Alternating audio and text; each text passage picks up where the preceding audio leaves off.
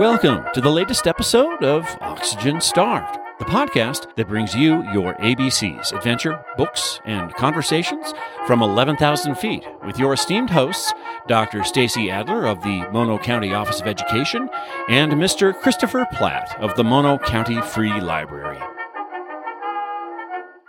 Hey, listeners, welcome to another episode of the Oxygen Starved podcast, where we bring you your ABCs, adventure books, and conversation from 11,000 feet in the beautiful Eastern Sierra. And I am one of the trio that puts this thing on, co host Christopher, and with me is. I am co host Stacy, and we have producer Doug. Hey, Doug. Hey guys, How's it going? it is going. Happy Friday. Thank you. it's Friday. You are welcome. We record on Fridays, which is hence the punch drunk yes. uh, nature of this current season so far. We and we're- tone it down. Yeah, I think we're either like totally punch drunk or like just dragging.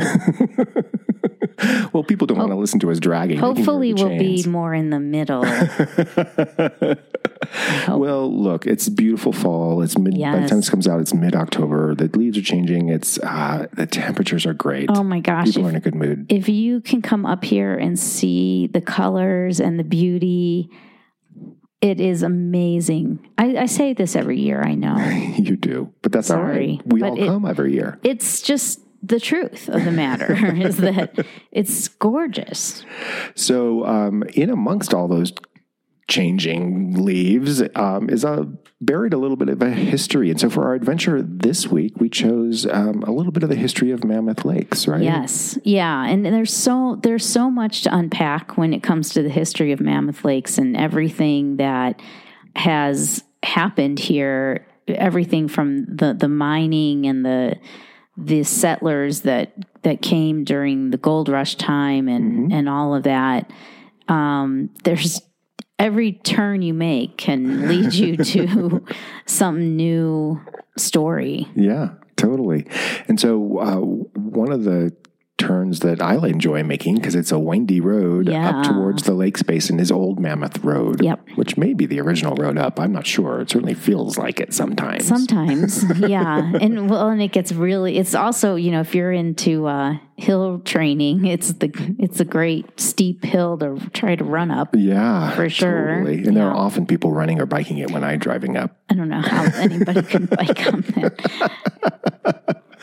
But about, uh, well, I don't know, maybe halfway, more than halfway up is uh, there are a couple of markers there. Right. And so I'll mention one first because I, I really noticed it for the first time this summer. Um, and it's the old Mammoth City historical marker. Back when this was a, a mining camp. Yep. And there are, of course, we've said this before, you can't swing a cat in this county without hitting an, um, an old mine of some sort. But this is just opposite um, Mineral Hill, which is now known as Red Mountain. And those were where the mammoth mines were located back in the 1870, 1878, 1879. It was a very brief Yeah. period and typical of mining towns of the day. A lot of it was just like, you know, canvas tents more than anything. But it comes with it that Yeah. lore, you know. Yep, and there's still a few structures up there, and the mm-hmm. big, the big, you know, wheel, water Wheel. wheel is still there, and they're really cool to go check out. Yeah. But we we actually stopped and lingered We did, yeah. Yes, at a gravestone Mm-hmm. that's kind of it's just kind of like there on the side of the road, and now they have a white picket fence ar- surrounding it to kind Mm-hmm. of protect it. That wasn't here twenty years ago when Mm-hmm. when we moved up here, but um, it is the grave of Mary Townsend.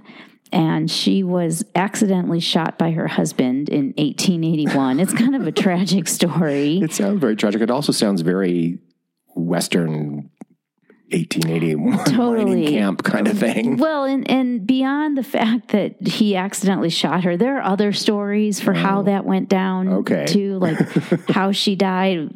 I mean, I've heard people say, "Oh no, that's she, she wasn't shot, but her husband went out to go hunt for food, and then a snowstorm came, and he never made it back, and she starved to death." Oh my So I've also heard that story.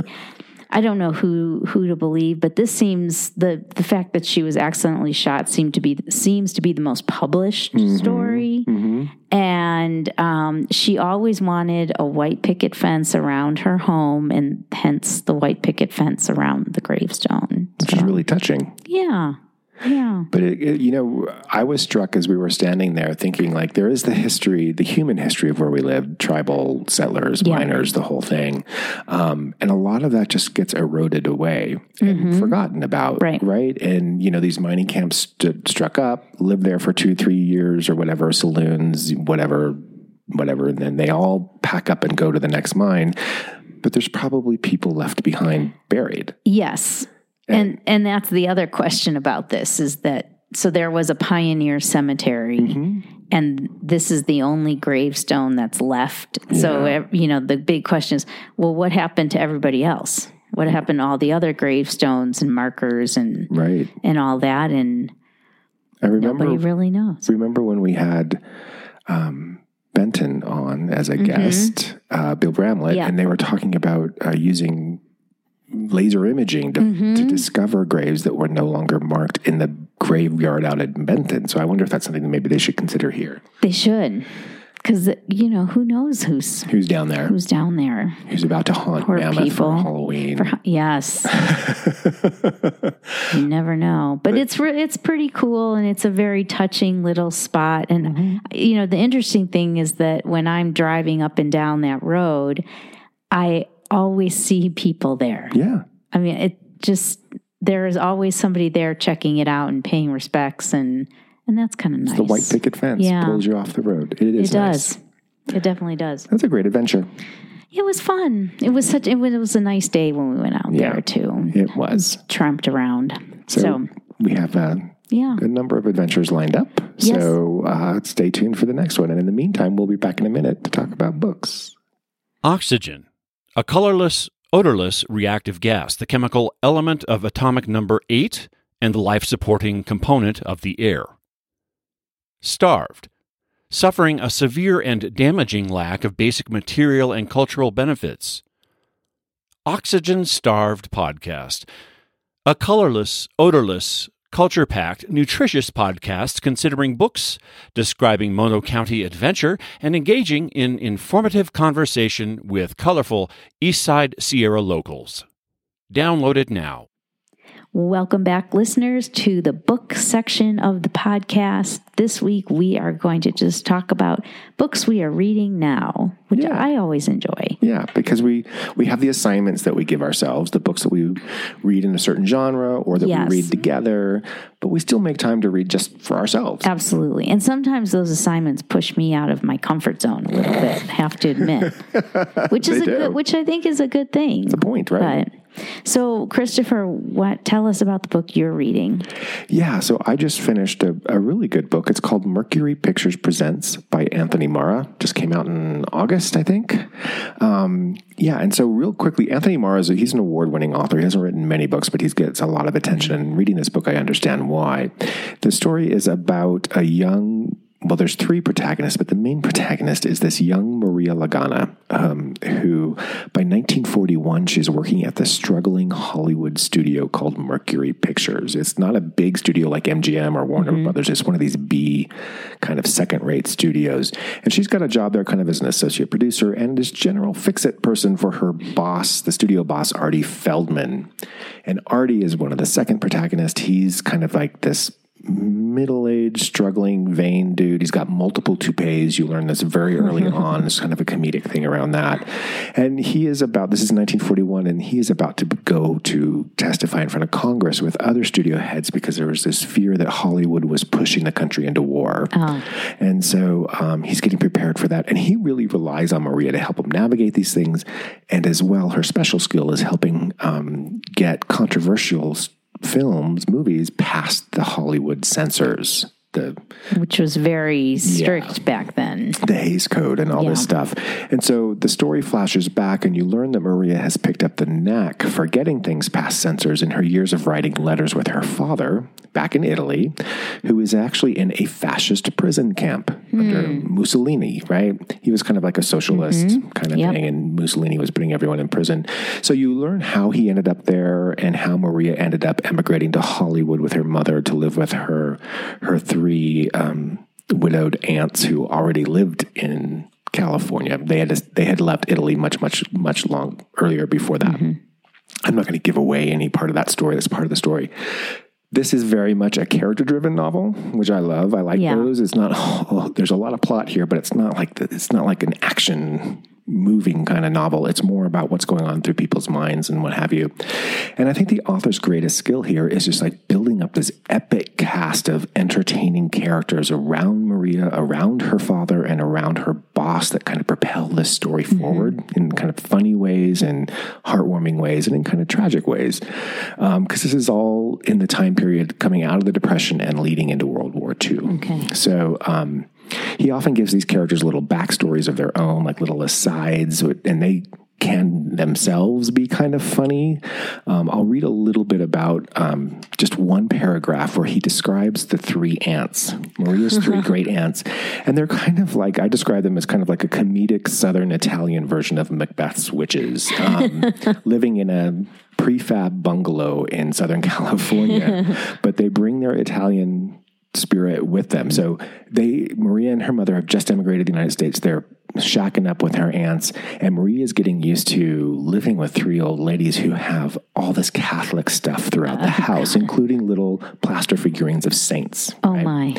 So I'm I didn't grow up Catholic, Stacy. You might have some experience here, but listen to this paragraph. So this is Maria. The saints watched over it all. A dozen plaster figurines stood sentry throughout the house in little shrines encircled with votive candles and withered fronds from Palm Sundays past.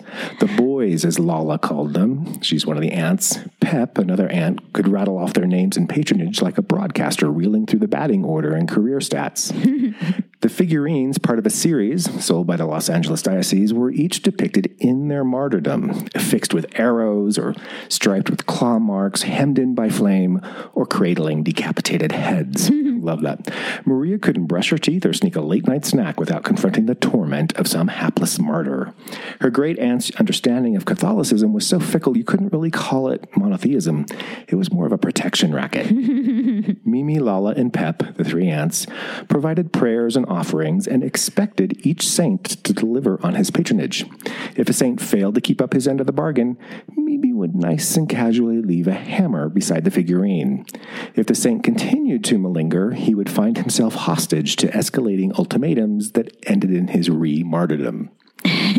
so you know you just he, he just paints this picture and in that one little paragraph you learn all about the inside of the house Right. how they feel about religion Yes. and these three aunts like and and that continues that flavor of writing continues through the entire book which is kind of fun for me Is there, you know, it's interesting that the main protagonist, that she is this working single woman back in 1940s Mm-hmm. living with these three Catholic aunts. Is, don't they want her to get married? I think, Oh, yeah. Is that a big subtext? Or, yeah that doesn't she doesn't escape that right? And there's some there's uh, some juicy controversy in there. You know one of the things he the writer says about the aunts is that they were all widowed very young which which was considered beneficial because then they could live their lives as widows. And the other thing that he says is like you know southern italian women from calabria you either died as you if you were lucky you died young. If you weren't you were cursed to live until your 90s so these women have long Lives, life yeah. trajectories and he riffs on that throughout Yeah. every time they appear and other characters kind of get that same same treatment um, so really just to wrap it up the novel itself kind of goes back and forth between these three protagonists in terms of perspective. So you're transported between kind of like um, maria's working actor streets of hollywood the upper echelons of the hollywood's elite class with mm-hmm. artie and then with her father the work camps of southern italy where mussolini and the nazis were kind of like taking turns crushing any italian who tried to think differently than the mm-hmm. fascists right? Yeah. Um, and you know, the novel is a great, great novel. It's probably not going to win a Pulitzer, but it's really entertaining read. And as I've said about other things before, I found it to be like a Coen Brothers movie that it's got this crackling narrative, it's really witty dialogue, and a rogues gallery of characters to shine a light on life's little and big injustices. You know, especially during World War II. Um, and and he does like the injustices of the studio system, uh, the built-in racism. Maria's boyfriend is Asian, and he's a really great actor, but he's resigning himself to the fate that he'll never play Hamlet. Right. Um, and then, you know, th- that Catholicism, that flavor of a Southern Italian Catholicism that is kind of described as a protection racket, which I love. Um, I think the book would make a good film adaptation. the Coen brothers will pick it up. Um, you know, in, in fact, reading the sections that take place in Southern Italy and the work camps, it reminded me of those post war Italian movies that I love that kind of gave us Marcello Mastroianni and Sophia Loren. There's these gritty, sepia toned movies with sly humor and grit in the face of Yeah. adversity that really comes across the the penchant for doing something truly heartwarming and life saving, but shrugging it off like it never happened kind Yeah. of thing that you often see in those stories. Um, you get a lot of that out of this book. There's a lot of other characters and some other subplots in this book that I just don't have time to talk about. You're just getting the the big hits here, um, and I'm certainly not going to give away the ending, but it, it's an ending that will warm your heart.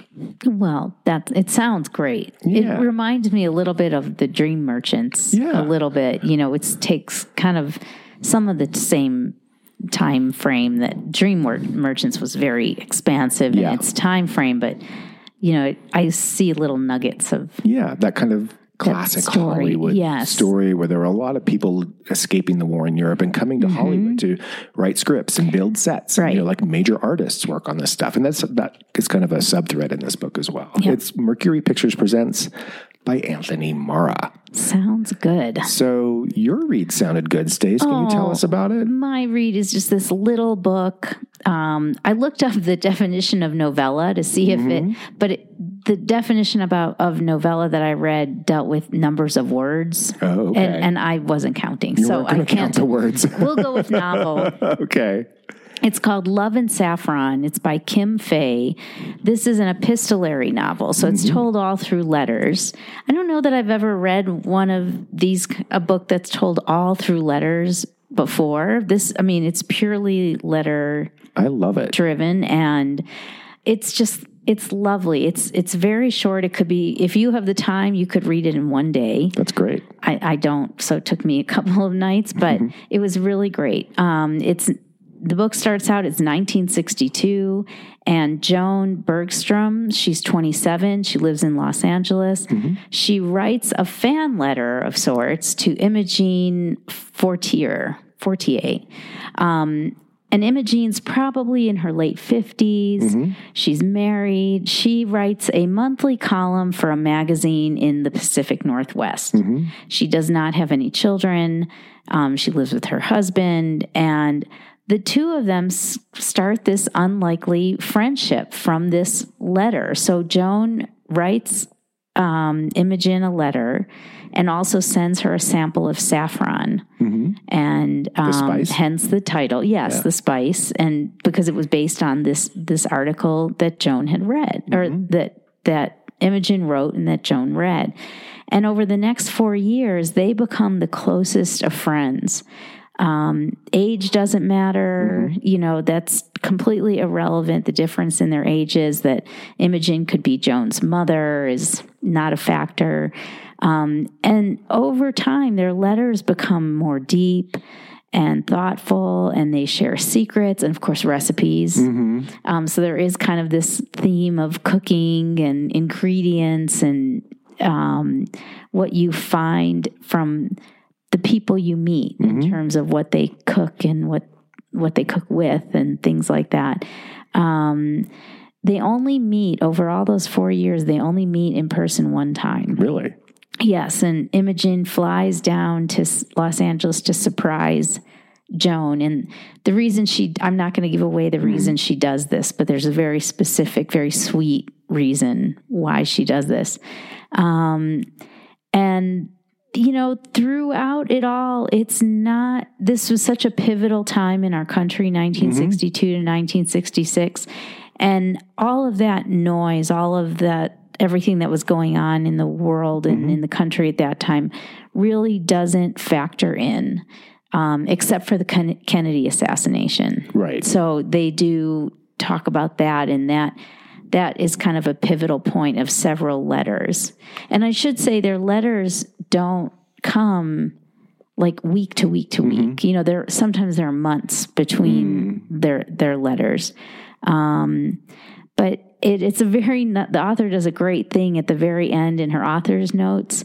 She includes the article that inspired Joan, that would have inspired Joan to write to Imogen. Oh, that's great. So I thought that was so clever and so cool a thought, you know, to add. Like, what would it, you know, so we all know what would it have taken for Joan to write that first letter? That's amazing. And, you know, when I was reading this book, I found myself smiling the whole time, like just as I was reading. And there were a couple times where I laughed out loud. Um, and then I cried at the end. Yeah. So it was really, it was really great. It was one of the most enjoyable books I've read in a long time. And I even, I even talked about it to my family. Like, oh, you guys, this book. And I don't think as I was reading it that I was aware how sh- short it was. And so when it ended, I was like, oh, Disappointed? Oh, that's good. That's an ending that you found valuable. It- then. You- It was a rich ending. It then. was, yeah. It, and I, I really liked these women, and Yeah. you know, I, oh, they would just, they would be cool to meet now. You know, I like reading epistolary novels. There aren't that many out there Mm-hmm. anymore. Um, because as we were discussing just before we were went on air, people don't write letters like this anymore. Right. They write emails, Right. and there are novels out there in email form. Yeah, But you know, the challenge and the and the reward of writing and reading an epistolary novel is there's usually not a separate narration. It's usually Right. just the letters in between between Yep. the different protagonists. Yep.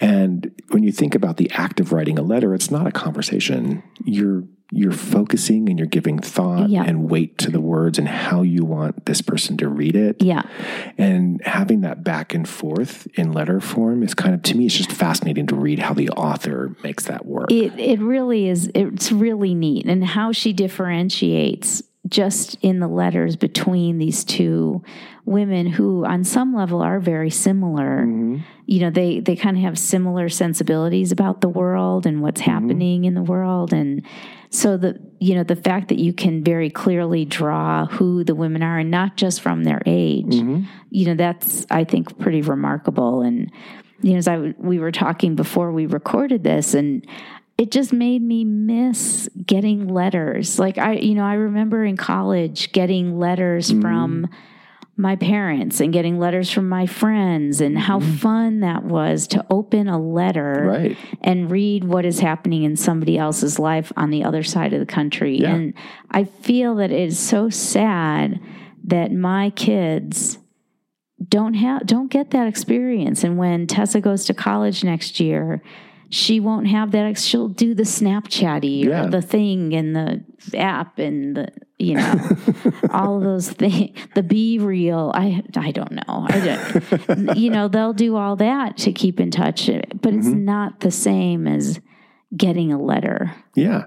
Because you, you, like, you think about it, when you were in college writing letters to your folks, you sat down and decided what is the most important thing that I'm going to talk about first, right? Mm-hmm. Right. And you kind of, you organize things, Yeah. right? And, and you really made those page counts yeah count. Yeah, right. Exactly. And you only had so much time, so you had to be like compact with Right. word word choice is very important. And you, and if they were important letters, you saved them. Right. And now they're in a shoebox somewhere, right? For someone to read 50 years from now. Absolutely. I just well, this is Love and Saffron by Kim Fay. It is if it is a great little novel. Good job, Kim Fay. Yeah. And um, I I can't encourage you enough to check it out. And we will put both titles on our website and Instagram so you can find them on your own. And we will be back shortly with our special guest. Stay tuned. You're dialed in to Oxygen Starved, the podcast that brings you your ABCs, adventure, books, and conversations from 11,000 feet, originating from the slopes of Mammoth Mountain in Mono County, California. You can find us at SoundCloud. You can find us on iTunes. You can find us at oxygenstarvedpodcast.com. Just make sure you find us. Welcome back, listeners, to the See the Conversation portion of our podcast, where we bring you a local person from the East Side who contributes uniquely to our live, work, play lifestyle over here in the Eastern Sierra. And today we are really privileged that the CEO of the Tri County Fairgrounds, Jen McGuire, has made time to speak with us today. Welcome, Jen. Hi, Jen. Hi, thanks for having me. I appreciate it. well, we appreciate it. And I think I may have mentioned to you in passing uh, in the last episode or the episode before, I talked at length about my love for the demolition derby and sitting in the fairgrounds and occurring to me that, uh, you know, the fairgrounds is really a place that brings people together. So we were glad that you could come here and talk about it today because I'm not sure a whole lot of our public get to meet a CEO of a fairground. So, Well, thanks for having me. I appreciate it. okay. So uh, we always like to start off the interview by asking you what's your origin story in the Eastern Sierra, Jen? Where, where are you from? What brought you here? I'm originally from Ventura County. It's a small farming community, a little town called Fillmore. Bishop reminds me a lot of Fillmore. Everybody, all the kids are involved in 4-H, FFA. Um, Friday night football games are just packed. Um, the business is shut down downtown just for that football game. Everybody celebrates the CIF championships or the Right. playoff games. And Bishop really reminds me a lot of my hometown. Um, I came from Ventura County. I grew up up here uh, as a family. We would come up for mule days. Uh, my parents are in the, the farming and ranching community, and we come up from mule days.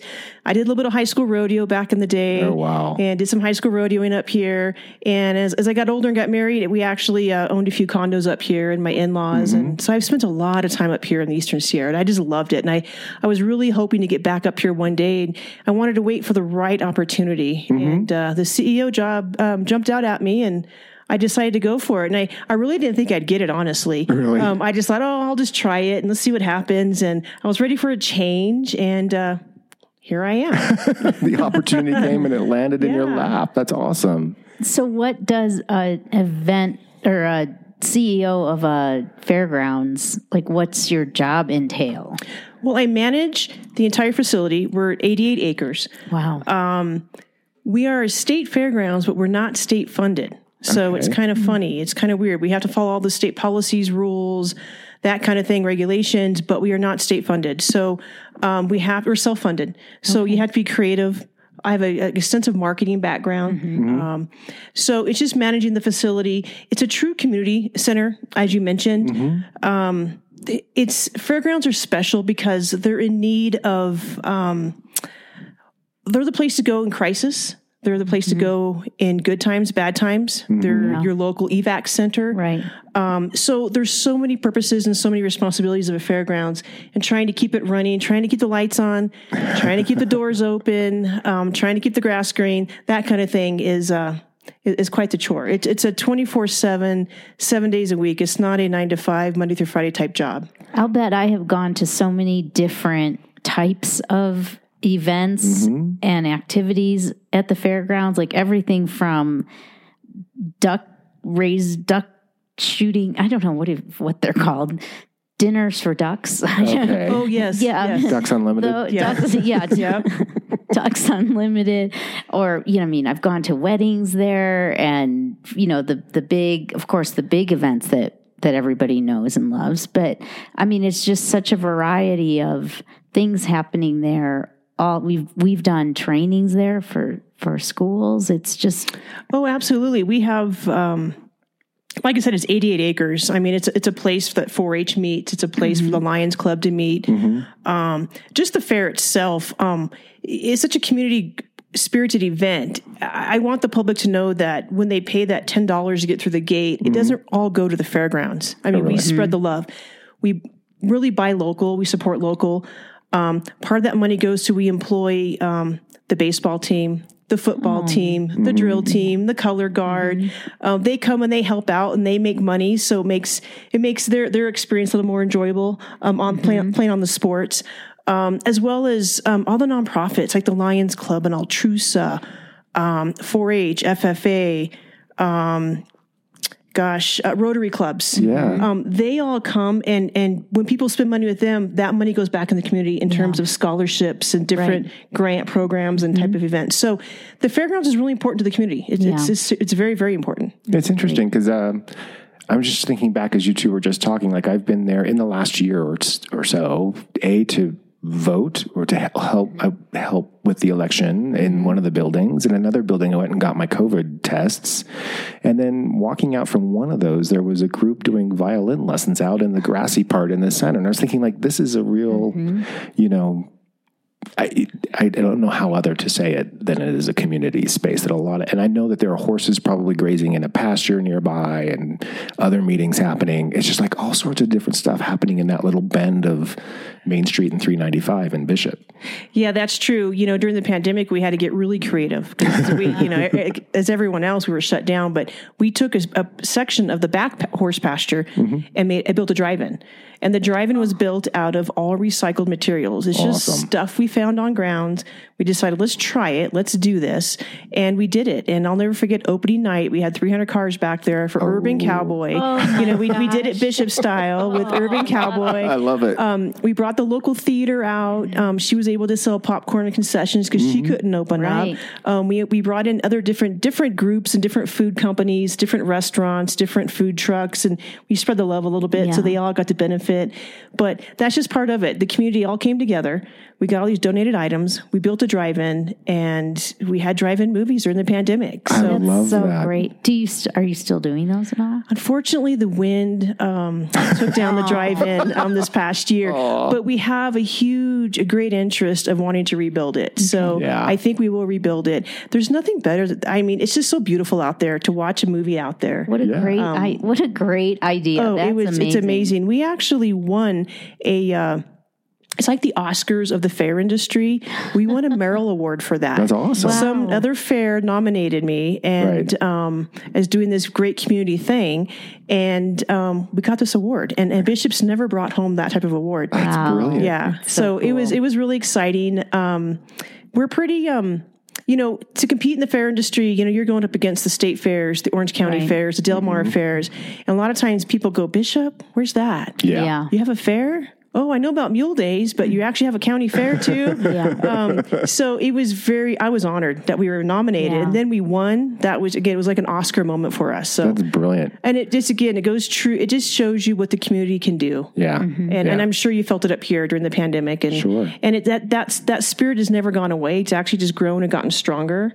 Um, and I'm just proud of that. I'm proud to be part of that.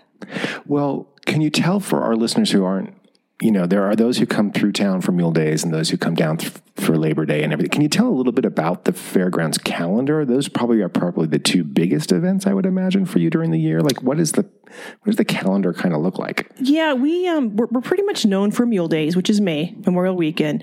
We're known for the high school rodeo state finals, which is June. Um, that's pr- a pretty big event, and of course, we're known for the county fair, which is Labor Day weekend. Um, I've really tried to put in um, events all year round. So now we've got we've got motorsports, we've got monster trucks, we've got tractor pulls. Yeah. I'm starting to pull back in some motocross and try to correlate it when they have the motocross up here in Mammoth. So it's, it's a wide interest there. Um, Eastern Sierra Pride, the Pride Festival was held there this year, and that was huge. And I was so, I was so proud of our community and so honored to be part of that celebration. That's awesome. Um, we do summer concerts in the park. Um, um, I'm really going to try to get. I really think our, our fairgrounds and our this area could be a really neat, eclectic music Mm-hmm. um, center, and I really want to get some really neat bands down there. and- awesome. That'd be great. and work with some promoters. And um, one thing we did this year for the fair was a little bit different. We really embraced the Hispanic community, Good. and we had a Hispanic concert, which has never been done. And um, we'll do more of those. You'll see more of love that. that. And that's I think it's it's that's really needed in our community. I love that. That's great. Do you have a fav- like a favorite event that you put on every year? You know, I think my favorite is is the high school rodeo state finals Yeah. because those athletes, those kids, they have to maintain a certain GPA mm-hmm. and they're athletes and they have to wear their back numbers everywhere they go. I don't care if they're going to float the river, they're Right. going they're going to go have dinner somewhere, they have to wear those back numbers. Mm-hmm. And they are true, I mean, talking about stewards of the community and just growing up to be great citizens and leaders Right. of our world.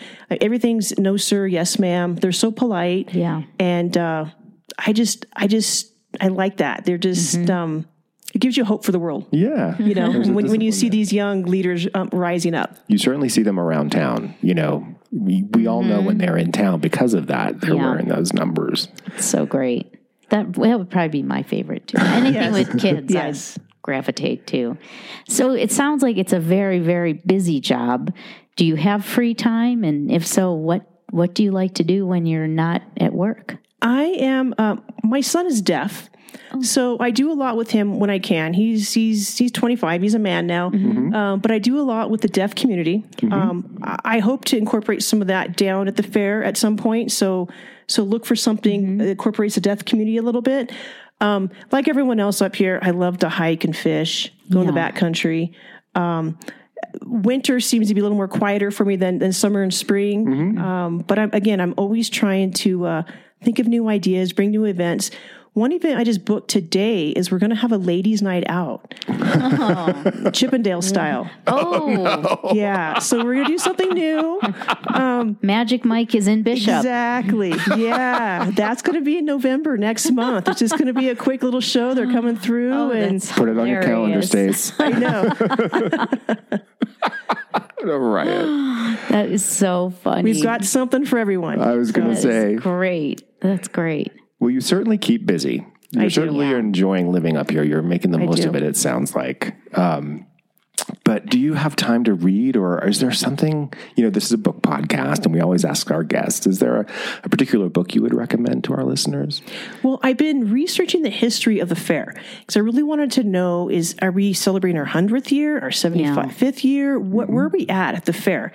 And um, I've been reading, actually, been skimming through the. Um, County of Inyo, the history of the County of Inyo, Right. written by Chalfant. Right. And I recently discovered that the first one day fair, which was a stock show, mm-hmm. was October 1st, 1885, Wow. In Bishop, in Bishop. that's awesome. And then it, later it rotated between Bishop, Independence, and Big Pine. Eventually, the 18th District Ag Association was formed, which is what we're officially mm. formally called in the state's eyes. And um, it went from there. Interesting enough, um, I never really understood the history of the city of Los Angeles and and everything up here in the valley. But even back then, they were prominent up here. Sure. So that was Yeah. that was very interesting to read. Yeah, and no, that's a very classic Eastern Sierra book. You, we have copies in every one of our libraries. You see it, copies available in the bookstore. Um, Chalfant was a local historian and a newspaperman, and among other things, he's the origin of the name Chalfant Valley on the east side of Mono County. Um, I encourage all of our listeners, if you if you're not familiar with the book, it is kind of an eye opener into the history of, uh, Oh, yeah. of our area, and it provided a resource for you. I, I'm just curious when you first wanted to find out when that first fair was. Where did you think to go first? Did you go to the museum in Independence? Where did you, or did you just go to the bookstore? I actually spoke to a few of the locals, and they recommended that book. Yeah, and so some of the local longtime families, and uh, they highly recommended it. That's and, awesome. And I've been I've been kind of glued to it ever since. There's some great facts in there. There I hope to have a history of the history of the fairgrounds display somewhere, oh, right. be just so for cool. educational purposes. Yeah. That would be really That neat. would that would be very neat. That is a book. We will put the link to that book on our website and Instagram. Um, we do have copies in the library, so we will help other people discover that book as well. Listen, Jen, thank you for making time for us today. This has been fascinating. I think a lot of our listeners are going to enjoy this one. So Thank you very much. We appreciate you coming up from down south in Bishop. Like I said, it's a treat. It's a treat to drive up that hill to Mammoth. So thank you very much. well, we're really glad you did. Thank you. And thank you, listeners, for joining us for this episode of the Oxygen Starved podcast. We hope you will continue to join us over the coming weeks.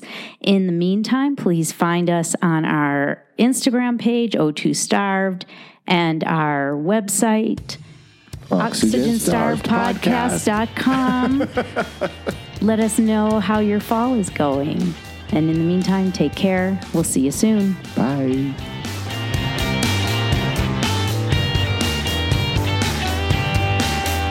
Thanks for joining us here for Oxygen Star.